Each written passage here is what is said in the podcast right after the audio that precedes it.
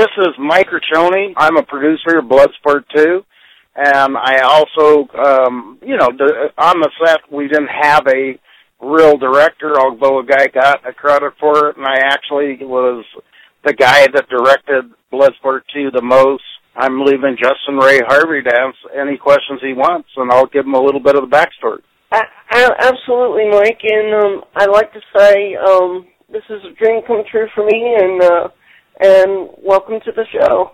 So. Yeah, well, I'm I'm glad that you know I'm I'm honored that you asked me to uh, give you a little bit of the backstory on what's your favorite movie of all time and favorite like franchise in a way. Uh, so go on, my friend. I, I, absolutely, because I, I do want to comment that uh, Bloodsport is my favorite film and has been since I was three years old.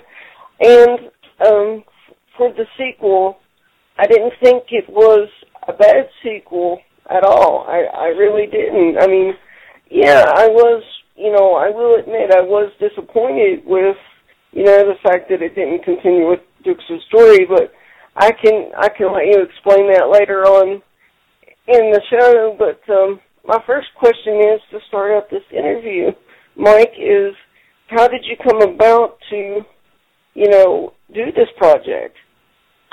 Well, after I saw Bloodsport one, I I was a lot like you. I mean, I was like, wow, this is like probably the third karate movie that's ever mattered in history. You know, uh, Billy Jack, I think, really put karate kind of where people go, wow, can people actually do that? And of course, the Bruce Lee story, and then Frank Dux accomplished that in Bloodsport. So I was like, wow, I want to go meet this guy because I want to do his next story, Bloodsport 2. In fact, I walked in his office, shook his hand, introduced myself to him, and said, I'm, I'm going to do Bloodsport 2. And he goes, well, um, the rights or stuff were being disputed. And at the mm-hmm. same time, Jean-Claude Van Damme was, uh, you know, I would say the right word is dragging everybody along a process, pretending like he was gonna um, lend his name to it. But what he actually did is he ended up going out and filming the quest in Thailand at the same time we were doing Bloodsport 2, knowing he lost the title to Bloodsport 2.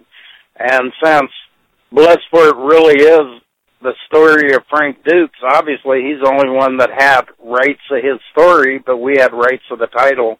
And we did the best film we could. Uh, there was very limited funds. In fact, the guy that financed it was, you know, left us out in Thailand with very little money all the time. So, um, that that was like the backstory how I started producing it, helped in the directing, helped in every part of the production. In fact, there's only a couple people that did everything on the production, and one of them was me.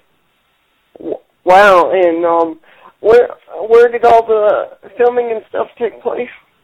We filmed Bloodsport 2 in Thailand, and by the way, I I agree with you that I'm disappointed it didn't continue with uh, Frank Dux in it, and me and Frank over you know a long period of time, probably the past 25 years on different different times want to revisit that story and update his own personal story. Oh, oh, absolutely, absolutely. Because I don't know if you know this, Mike, but there are a lot of um, rumors and speculations that um, somebody wants to uh, do a remake of Bloodsport. But I think the problem that uh, the problem is, um, I think that there's a um, agreement with uh, Dux' lawsuit stating that you know they can use the title, but in order to do a, a real remake, they have to use his character and his story. So. Right. I wasn't. I wasn't aware of the rumor, but they could do anything they want. But I know Frank's eventually going to tell the whole story, including that part of his life, with the continued part of his life, which I feel will be a much better story. And right now, mm-hmm. I'm doing a documentary about that called uh, um, Secret Weapon. And as wow. you know, Frank also had a guy doing something called Put Your Dukes Up. So there's a lot going on in Frank's life about people feeling right now is probably the right time to do another karate movie. Oh, oh absolutely. And uh, Mike, I would like to say if if you need any help with the documentary as far as um, good stories, my my story with Dux is just awesome. I mean, it's amazing. So if you ever need need my assistance or my input, I would be happy to accommodate. Okay, well, good. Well, that's got nice to know, and I'm sure we will, and uh, we'll, we'll keep each other updated on that. Oh, oh, absolutely. Um, now let, let's let's talk a little bit about casting. Uh, one of the first things I want to mention to you is I'm really glad that you are at least able to get um, one actor that was previously in Bloodsport, Donald Gibb. Yes, and and and he was he was a pleasure to work with. He's an extremely nice guy, and I worked with him on other films afterwards. And each case, you know, I would consider Don Gibb a good movie guy. You, you've seen him on his national commercial, and mm-hmm. uh, he was he was. I, I thought he was real good in Bloodsport too, and uh, um, like like you said, I'm glad we got him too. And there's other good actors in our movie. I mean, Pat Morita, who you know, mm-hmm. um, did the Karate Kid. I thought played a real nice role. And James Hong, who's probably done over 400 movies, including including um, with Jack Nicholson and you know all kinds of other stuff. And um, you know, so so with the limited resources we have had to make that movie, it, there was an extreme profit on the name although I think they ruined the franchise with uh, stories three and four. And you could make a good argument that even two was on the way to hurting the franchise because, like you pointed out, and rightfully so, it wasn't based on a Frank Duke story. Oh, I, I, absolutely. So, but I, I did, I did like how there was different fighting styles and stuff, and and I even thought the music was good for the for the film. I was surprised yeah. that there wasn't a soundtrack. You know. By, by the way, Frank saw it just last year for the first time. I showed it to him because uh-huh. he said it was probably too painful to ever look at because, you know, at that time he he wrote for Frank Dux a movie called I mean for uh, Van Damme the movie that turned out to be The Quest, but he was actually the writer of it, and it was called Re, uh, The Return of the Dragon. That mm-hmm. Frank wrote a script to, and Van Damme basically, according to um, virtually everybody, just stole the script. You know. Yeah, um, because actually, I, I do have I do have the quest, and you and you can tell that a lot of ideas was taken from from Bloodsport and from Frank. You, you can yeah, he was basically that. trying to he was basically trying to do Bloodsport two by making the quest without having the title or having the name of Frank Dux. Of course, the quest was the way that he started his demise. You know, it's it's it's him going downhill after. If he would have stuck with the Bloodsport franchise and stuck with Frank, all their movies were successful. But that's the way things happen. You know. Yeah, and it, it's like um, you know, I, I see this new generation that you know that love Bloodsport but at the same time, I would love to see, I would love to see it done, redone somehow if it's done right. You know, it's done right. Yeah, I mean, and by the way, uh, every Bloodsport was low budget movies that everybody made a, a lot of profit on, and mm-hmm. Frank could give even more insight because I think he'd be the first one to tell you that his hands were tied behind his back a lot, and you know that, that they barely barely touched the story. So I'm sure that's going to be done, and because it's a legendary um, movie with a legendary person, and you know, I think people got to stop questioning the legends. I mean, once there's a legend about somebody, it's like Bruce Lee. If you saw his movie, it showed him fight 15 mm-hmm. or 20 guys probably seven or eight times, and you know, I mean, that could be real questionable if you wanted to get into questioning a legend because Bruce Lee was about 110 pounds. You know. Exactly. You know, I've always said to this day, Mike, if it wasn't for Frank Dux, there would be no Bloodsport and there would be no Kickboxer. And yeah, and that's a, and you're right. That's a hundred percent true. You could even go further than that because he was involved in Double Impact. He was mm-hmm. involved in um it was called wrong bet, but I forget what the next title was, where where the guy did street fighting, and all of them were were based on stories Frank told to these guys that they end up shooting, and and if you look at the last thing Frank was involved with in Van Damme, you could look at the probably there's a curse that went with Van Damme for not taking him with him. You know what I mean? Because his career went down at the same time. Exactly. I I totally agree, and um, actually, um, to give my audience um, something that they may not know, um, who was um, who was all up for the part of Alex Cardo? Um, well, what happened when I came on? There's a there's a guy that was financing it, which we found out later had very little finance. In fact, had to get financing during the actual filming.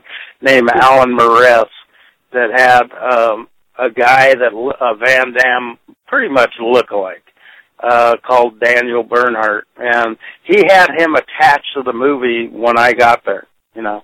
Mm-hmm. So I, I, I'm not sure there ever was casting, you know, uh, other than um, he attached this guy to the movie. The mm-hmm. guy was minimal at best as a martial artist, although we had a guy named Jerry Pennington who's a world champion uh, karate guy that did the choreograph. Um, you know, so we made everybody in it look pretty good, and you know, like I said again, with as real as you can with a limited budget. And, and I, I, I gotta say, y'all did y'all did good with the cast of the bad guy Demon. I thought I thought he was pretty good for the part, since y'all couldn't get Bolo Yeung. Yeah, and, and in fact, we called Bolo, and and Bolo, but Bolo knew that his name with that title meant a lot, and they weren't willing to pay, pay Bolo um, what he wanted for mm-hmm. for that part. And we actually cast uh, the other guy while we were in Thailand, and he was actually in the Bruce Lee Enter the Dragon movie. Oh yeah, that's that's a classic film. Yeah. Now that's like I would have have loved to see Bruce Lee and Frank work together on something. That would have been that would have been epic, I think. Yeah, it would have been. It would have been. um That could have very easily happened at the time. You know. Mm-hmm. Uh, absolutely. So. Um. But but probably neither one of them knew how big their story would have actually been, or they probably would have got together. Yeah, because I I don't think at the time that um Frank really realized how big Bloodsport was going to be. So. Yeah, and he was he was going through a lot of things where, you know, it's just like Bruce Lee. I'm sure when he sat down and did his story, that you know, I mean, one of the main witnesses of that story was Bruce Lee. Mm-hmm. Wow. And Frank, it's like the you know, if you look at your own life and I look back at my own life. The only person alive that has witnessed my whole life is my dad. Wow. So the older you get, and I'm by the I've known my wife for all but eight years of my life. So the older you get, the mm-hmm. less witnesses you actually have to your life, especially on stuff as secretive as Bloodsport. But I, I can tell you this I interviewed a lot of great martial artists in the, for the documentary The Perfect Weapon, mm-hmm. and uh, people that stood absolutely nothing that I, in fact, know were great martial artists talked mm-hmm. about how good Frank was, and I can't see we we weren't paying them nothing.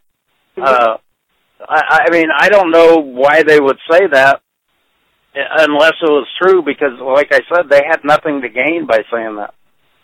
Wow. Uh, that uh, that's amazing. And also, um, uh, another brilliant mind that I wanted to give a shout out to is uh, David Worth. He he's a good friend of mine now too. Have, are you familiar with David Worth? No. No. Yeah, yeah. I mean, he, Mike, he he is a brilliant mind. If you ever get the chance to work with David Worth, take it, my friend, because he's a brilliant mind. Okay, So, I'll keep that in mind. so. Because uh, he he worked on uh, Bloodsport, and then he um, worked on uh, Kickboxer. He was uh, the direct, the director of Kickboxer. So Oh, good. How cool. yeah, I mean, uh, to to me today, Mike, I'm like a I'm like a little kid in a candy shop, you know, talking Bloodsport and martial arts, you know. So th- this is this is great. This is just awesome. So Wow, great. So, um, um, is there anything that you can tell me about the film that maybe people don't know? About the film? Yeah, about the film. Um.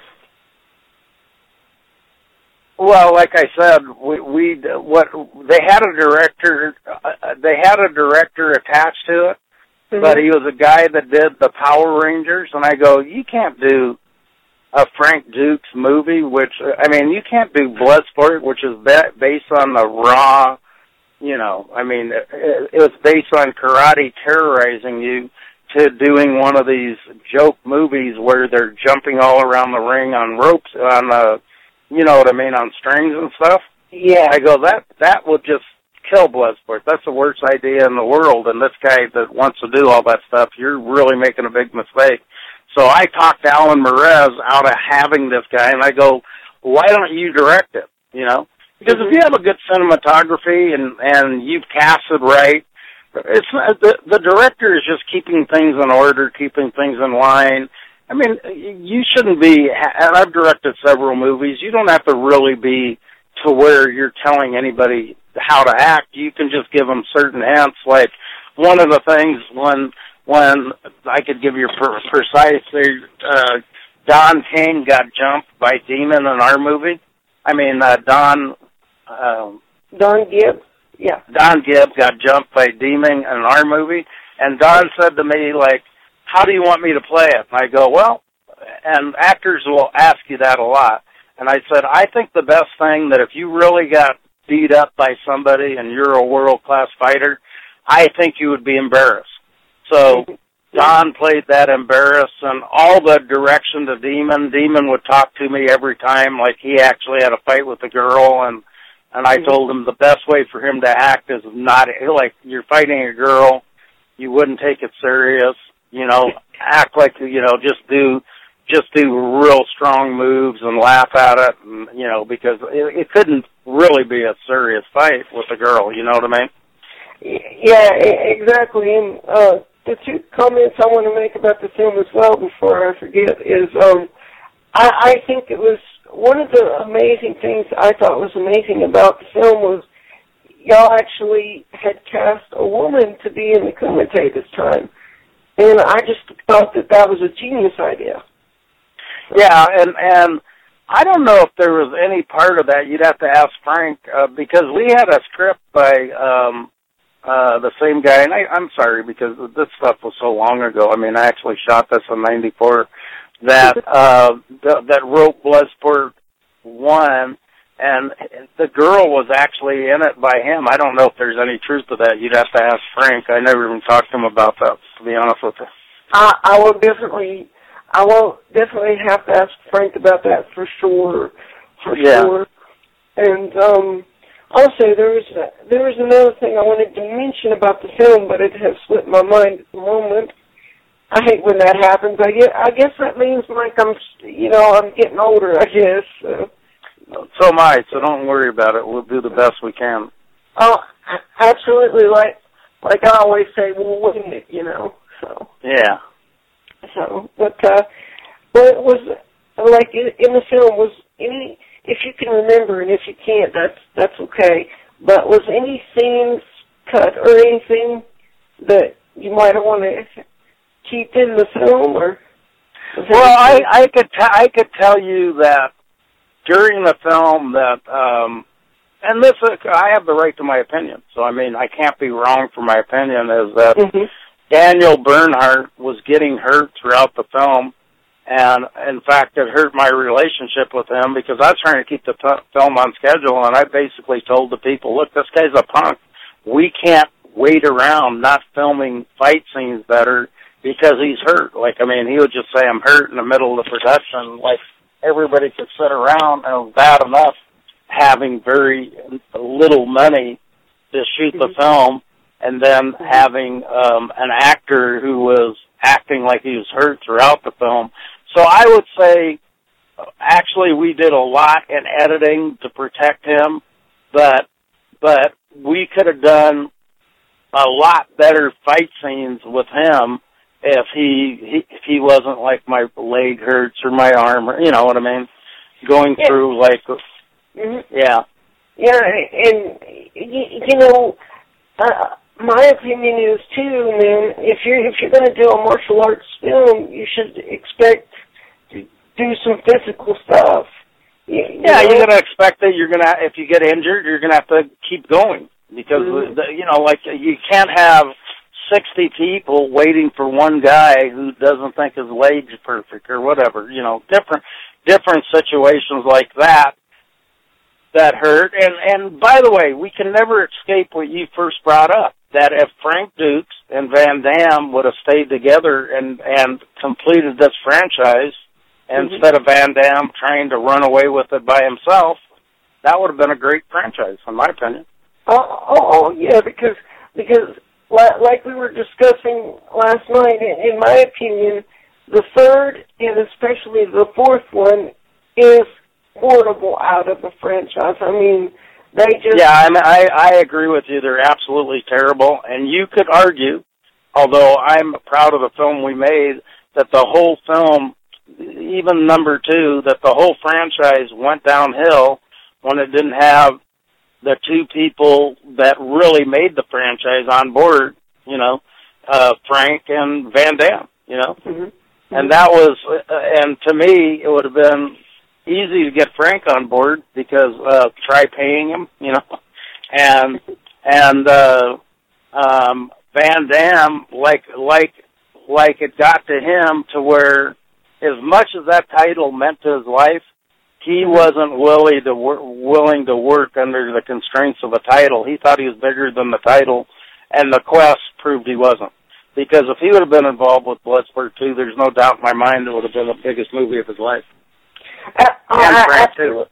Uh, absolutely, because I, I strongly believe that it could have been even better than the first one if, if you know, things was done correctly. You know. Oh, yeah, because the first one you could... Yeah, Mhm. I agree. Because uh, I mean, they they could have done they could have done so much with the story to continue it. They could have done so much with it. Yeah, and, uh, by the way, I ran into all, all a lot of people on our in our movie went over and got jobs on Van Damme's movie The Quest because they're filming pretty close at the same time. And Van Van Damme should have known. He goes, "I love that title. Please have it wait for me." What he's trying to do is get the owners of the title to wait to where he did a movie like it in front of it. You know what I mean? Yeah, yeah. Because I I remember the whole lawsuit deal between him and Dux and stuff with that. And no, I I think that's what you know turned me a little bit bitter against Van Damme for a couple of years because I was like, how can he do this? You know, you know. Well, it's like if you follow the Eagles of Hollywood, it's pretty easy, easy for people to, you know, want to have seize power and control over pitchers. That's what that's what the whole business is about. Is you're dealing with people that are very personal and, uh, you know, uh, only under extremely good conditions are re- really willing to team up with people, you know, and uh, once you have a successful formula like they did, him and Frank you know, they you, it's almost like a good basketball or baseball team. You got to decide that we have something working. Why fix it? But Van Damme's Eagles. In fact, I know the lawyer that broke a bunch of his contracts. That he had contracts with other people, and his ego got in the way of uh, keeping that franchise together. Where he made the quest and thought that you know it would be it would be something it wasn't. You know.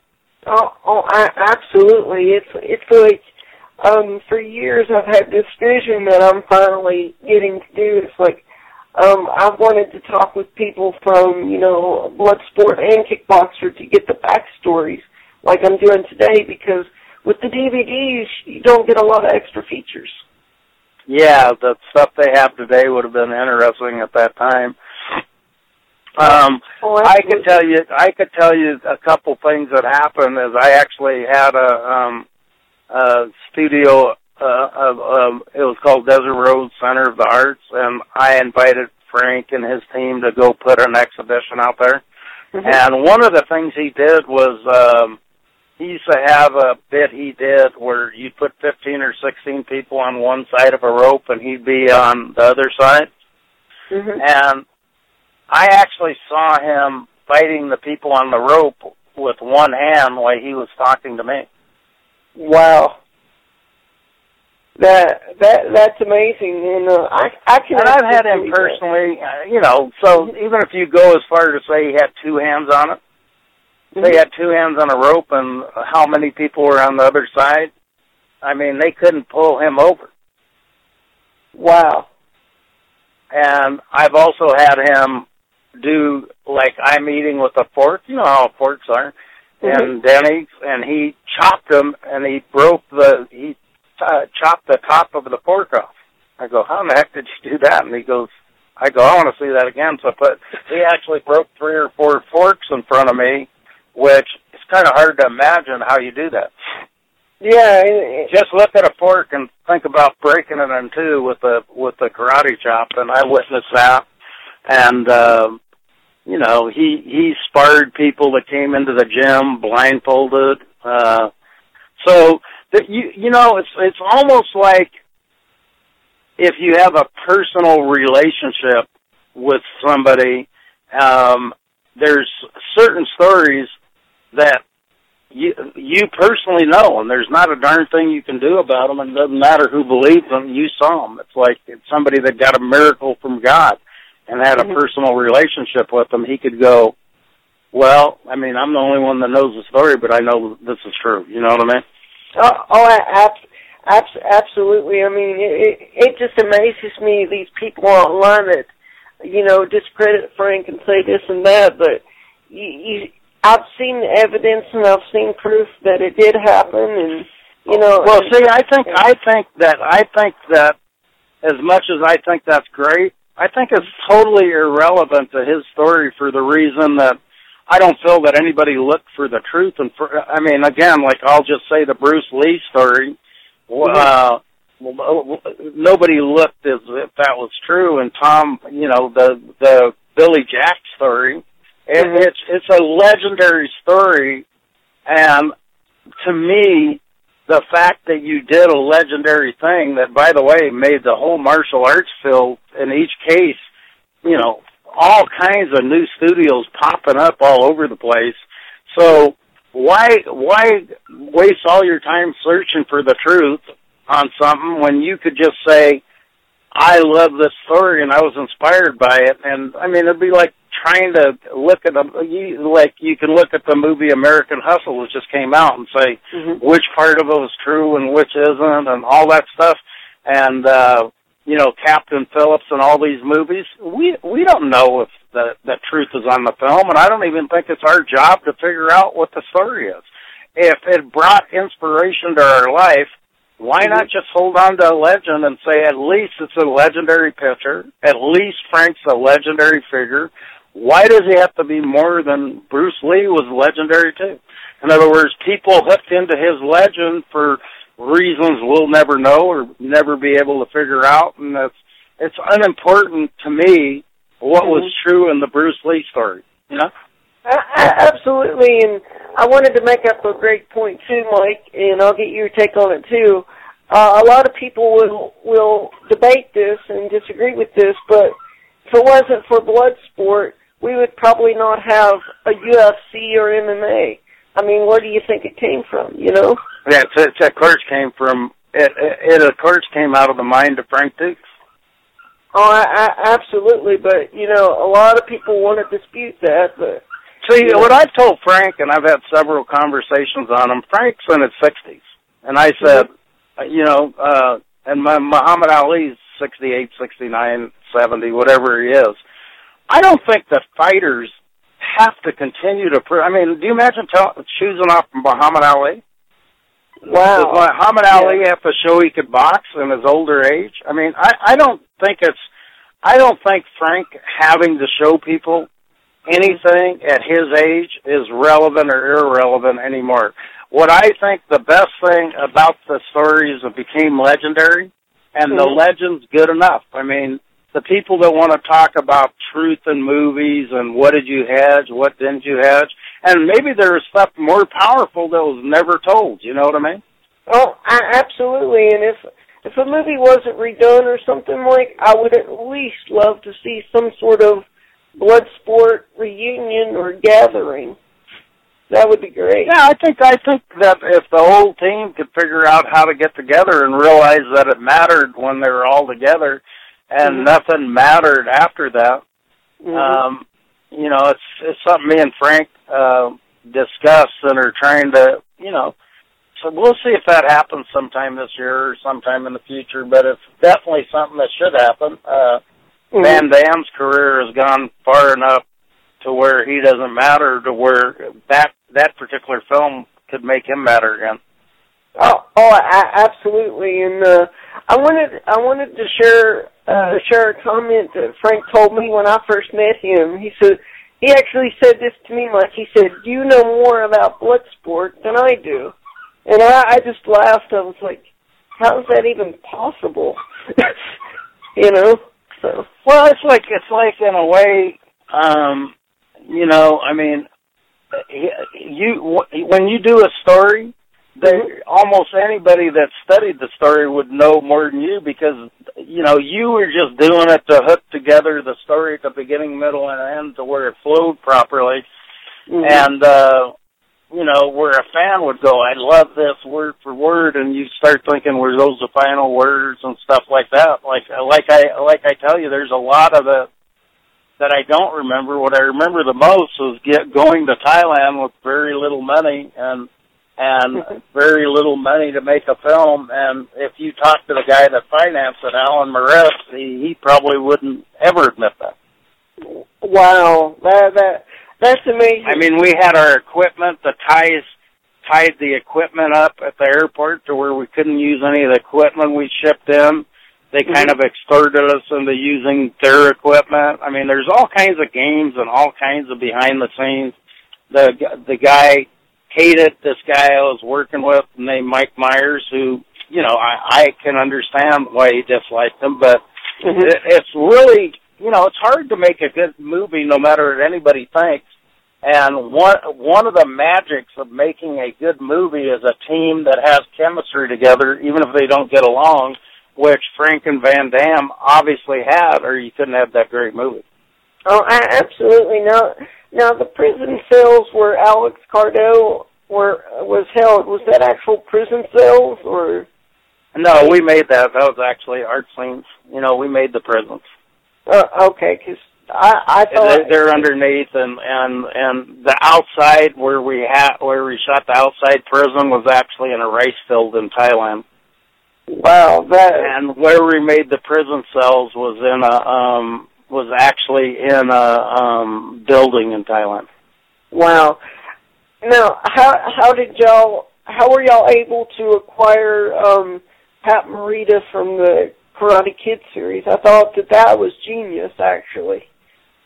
Um we called up as uh we, you know, we had you know, when you're in movies you have ways to get to almost anybody's agent. We called up his agent and he was interested in doing it and you know um, we paid him a price and he came out there and he did a great job. He's really, I mean, if you watch some of the scenes where he was serious in, mm-hmm. I mean, there's one scene when he was describing how important the kumite was and how important the sword was, mm-hmm. that you could feel the power of Pat Morita, unlike a lot of things he's ever done in his life. I mean, I was like, he goes, you know, there's a life, there's a power, and the way he was pitching it, it, gave me chills even watching it. You know. Oh, oh, absolutely. Because I, I just, it gave me chills when he says, you know, um, you know, the sword is to be awarded to the greatest fighter on earth, and he says, uh, you know, find your previous partner and get the sword back, and that's your price for your freedom. And I just actually we filmed something that didn't make the film where he passed. Since I was the only guy in the beginning, middle, and end of the film, mm-hmm. and Pat Morita, we actually filmed him at the start of the film. We actually had a scene thinking about what you said, where he passed the sword to me, mm-hmm. and I passed the sword to uh, Daniel, and mm-hmm. that wasn't putting put in the movie because I felt it was irrelevant that uh, you know that I got the sword from Pat Morita and um and pass it. By the way, I still have that sword.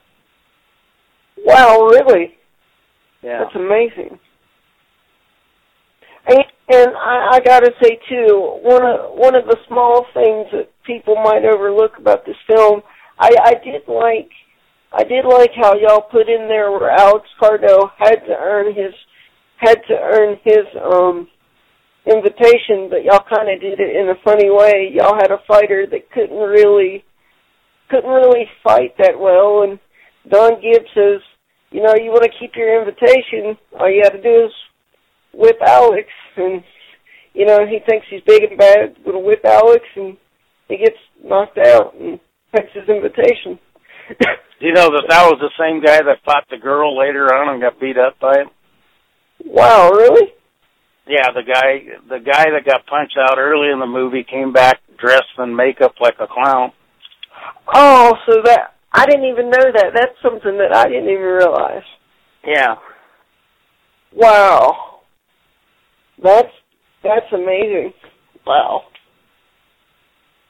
And there's also, and I, I wish I could be better at thinking the name, but the black guy in the movie was so good and so fast. We had to film him we had to slow him down, or we w- really wouldn't have saw him on film.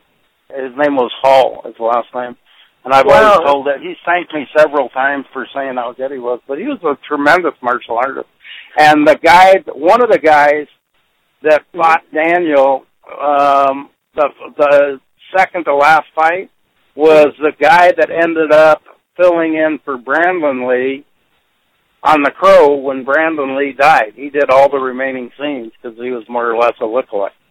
Wow, that that that's amazing. And I, I thought I thought the part uh, where the one of the fighters lose and ends up almost getting in a fight with Donald Gibb. I thought that that was genius too. Yeah, and another thing, another thing that happened that you might be interesting if you go look back at it mm-hmm. is there's two Thai guys that fought. That was actually a Thai film. You'll be able to see it. Two Thai mm-hmm. kickboxers that actually we just filmed them fighting. Oh yeah, that that that was amazing too. Yeah, yeah, that was. So that's kind of a little bit of the insight. Other than there was such a heavy spirit over that film, I could tell you, and I think a lot of it had to do with um, going back to your original thing, Frank and Van Damme not being involved, that mm-hmm. really in my whole life, and I've filmed a lot of films, and mm-hmm. uh, in my whole life, I've never had a more miserable time filming a film because the money wasn't ready. We are in the middle of Thailand. We actually got thrown out of the country. wow, really? We, yeah, because I had personal friends over in Thailand that told us, you know, what the guy goes, you could use, any powerful guy in Thailand. Uh, they they picked us up at the airport. We didn't go through customs or nothing, and he said one of the things he wanted for us, and he was giving us several locations, was um, an exotic bird. So this Alan Mehrez, when we left and came home, he goes, "What is this guy talking about? I'm not buying him an exotic bird." so when we got back to Thailand, and we didn't have what we said we were going to. I go, you know, you don't know the Thais. You can't not just say you're not going to give the guy what he wants and go shoot in this country. no problem. So he he decided that he'd be Alan Mehrez, the guy he was, and we actually got the whole group of us kicked out, and we we went to Singapore and had to reapply for passports. And if you can imagine, forty people doing this and come back to Thailand. Wow, that that that that's amazing. I I, I just wanted to ask you this question because I'm I'm curious.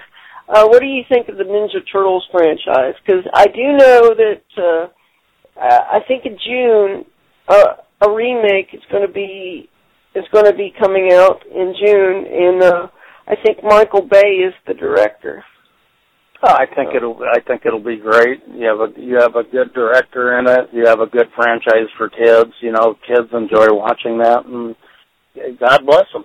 You know, let's let's hope for the best that it inspires a lot of young people, and you know, make make makes the youth interested in. Number one, you have to respect how dangerous with real good guys in karate, how karate is. That's mm-hmm. one of the reasons I didn't want the Power Ranger guy directing it and and so you should have almost a reverence to the real guys that actually really know what they're doing and are really good. And and uh, number two, you should also leave a little room for somebody that'll never be good at it, but it'll improve his life by exercising and getting in shape and and you know maybe maybe it'll help him protect himself the one time in his life he needed it. Oh, I, I, absolutely. Now, do, doing Bloodsport 2, what was what was the most challenging or hardest thing to do? Do you think? Yeah, like I said, the most challenging is the guy really came with very little money, you know, and mm-hmm. and we were on the set literally with uh, 200 extras for the crowd that wanted to get paid every day, and this guy wasn't paying them, and you know, I mean, we could have really gotten a lot of trouble over in Thailand. So, in in the way, in that way, and a, a person almost dropped dead on the set because it was really hot. It was like, um, I don't know, 110, and it's humid. If uh, you can't even imagine the humidity, and you know, it was like grueling, grueling on the set. It was grueling hours, grueling everything. Um, like I said, the guy that was supposed to direct the movie didn't even show up, and we directed in a way by committee. The guy, mm-hmm. well, the funny thing was that Don Gibb said, you know, we should actually get Alan holding a, um, you know, those things that go on the road that look like a microphone, and and at least act, take a picture of him to at least act like he's directing. Wow, that yeah, like um I forget what they call them, but they're like they're like cones. Yeah, that's in the road. Yeah, yeah, yeah. So, I mean, that was really challenging because you had a cinematographer too, who, mm-hmm. um, you know, was pissed off because we had a director that never showed up. And like I said, I directed a lot of the movie, and I, and I actually Don Gibb. I asked him, "What would what haven't you done in show business?" And he goes, "I'd like to direct." Uh, uh, I'd like to direct. And I go, why don't you direct tomorrow? And he goes, really? And I go, absolutely. So it's funny, he told the cameraman, like, I really need you to help me out because I'm going to direct. And the cameraman said, like, a, you know, let's say used uh, an FU on him, right?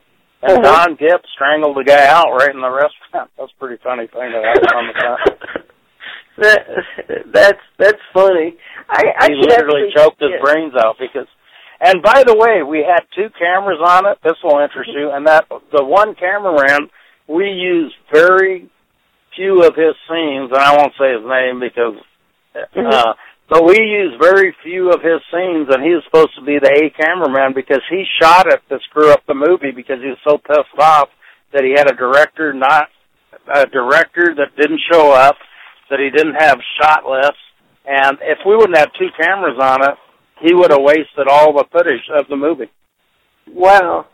No, no. That's how much he hated Alan. So there's a lot of hate wow. going on in that movie, and I could tell you, I really will go back that you had a you had a franchise that really didn't want to go on without the two guys that made the franchise. There's all kinds of spiritual and stuff on the set that it was it was really the I mean it made me hate films for a long time. I had trouble making a film after that for three or four years. You know.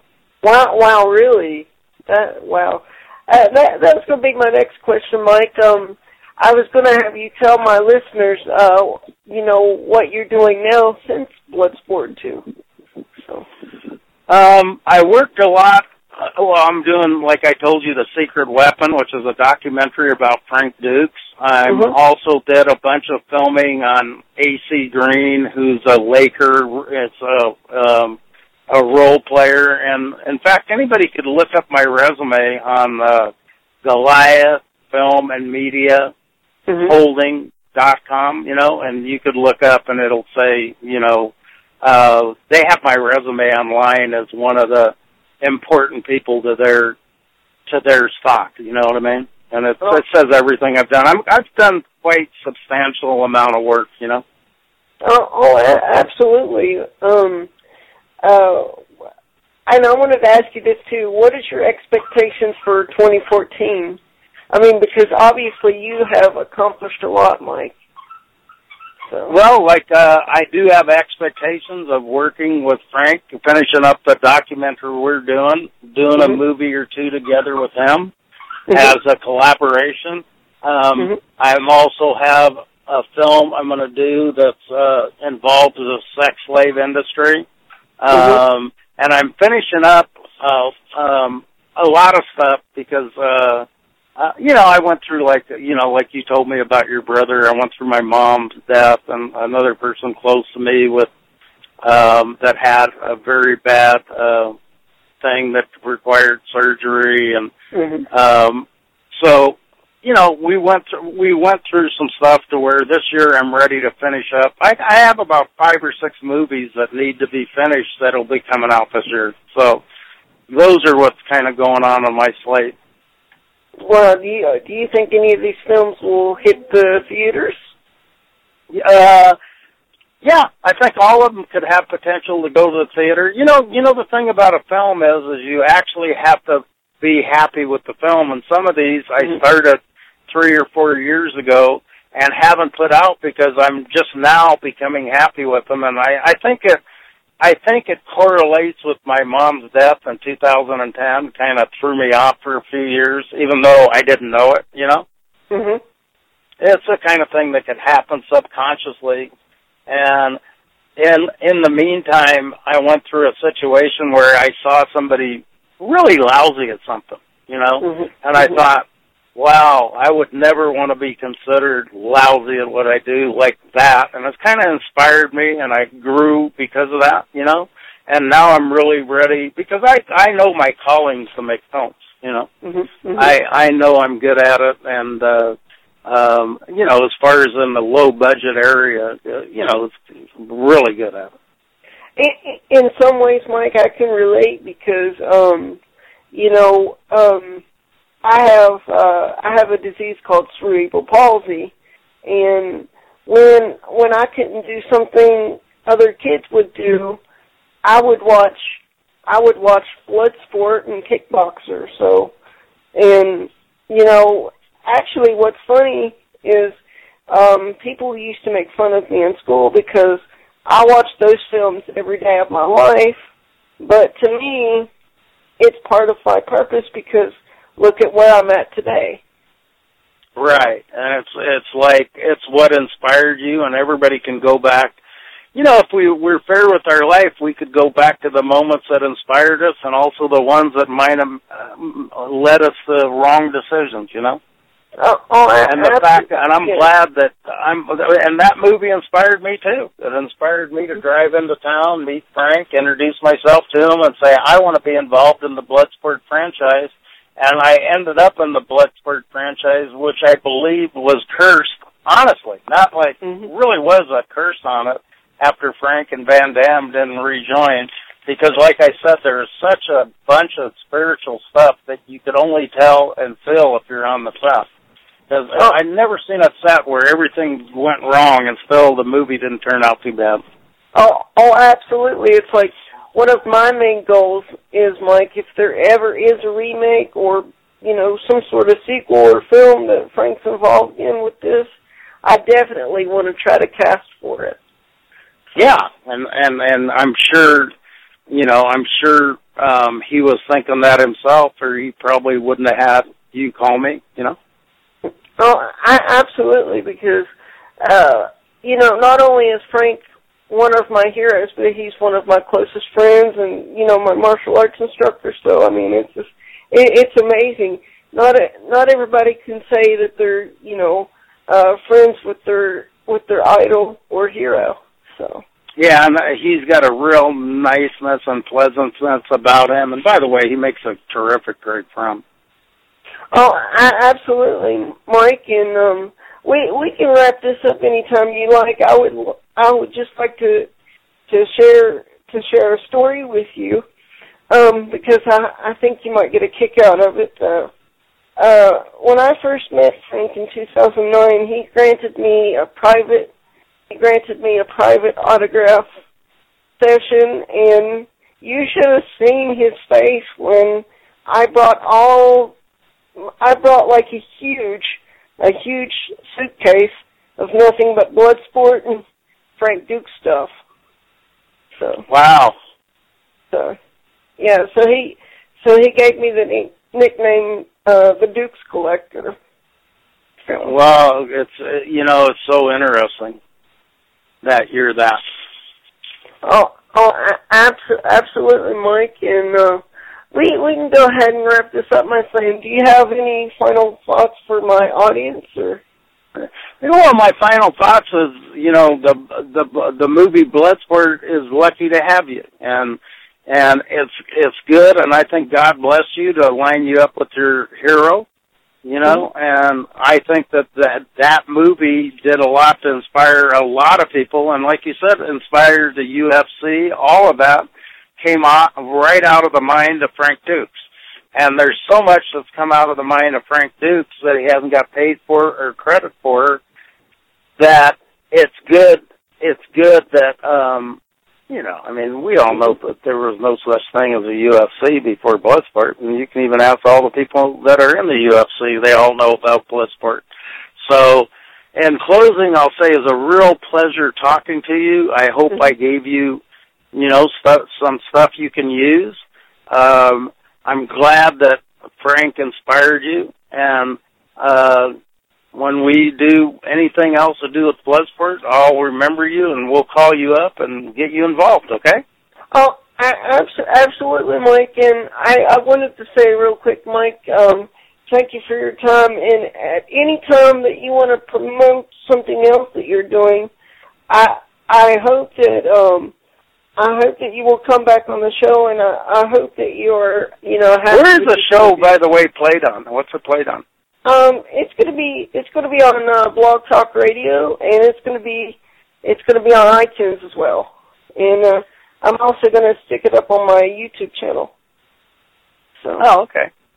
So it's basically, Mike. It's going to be viral. It's going to be it's going to be everywhere, my friend.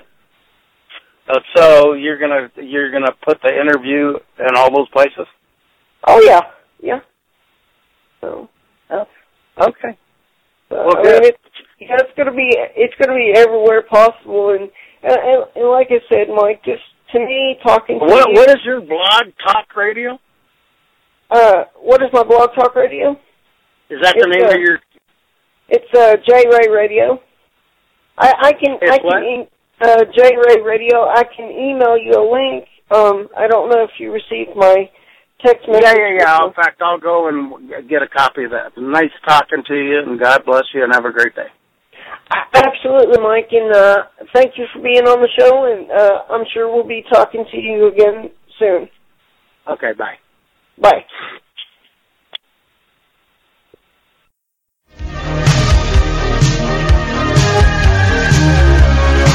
This is Mike Criscione saying hi to Justin Ray Harvey, an expert on Bloodsport, the movies. I'm a producer of Bloodsport too. Thank you very much.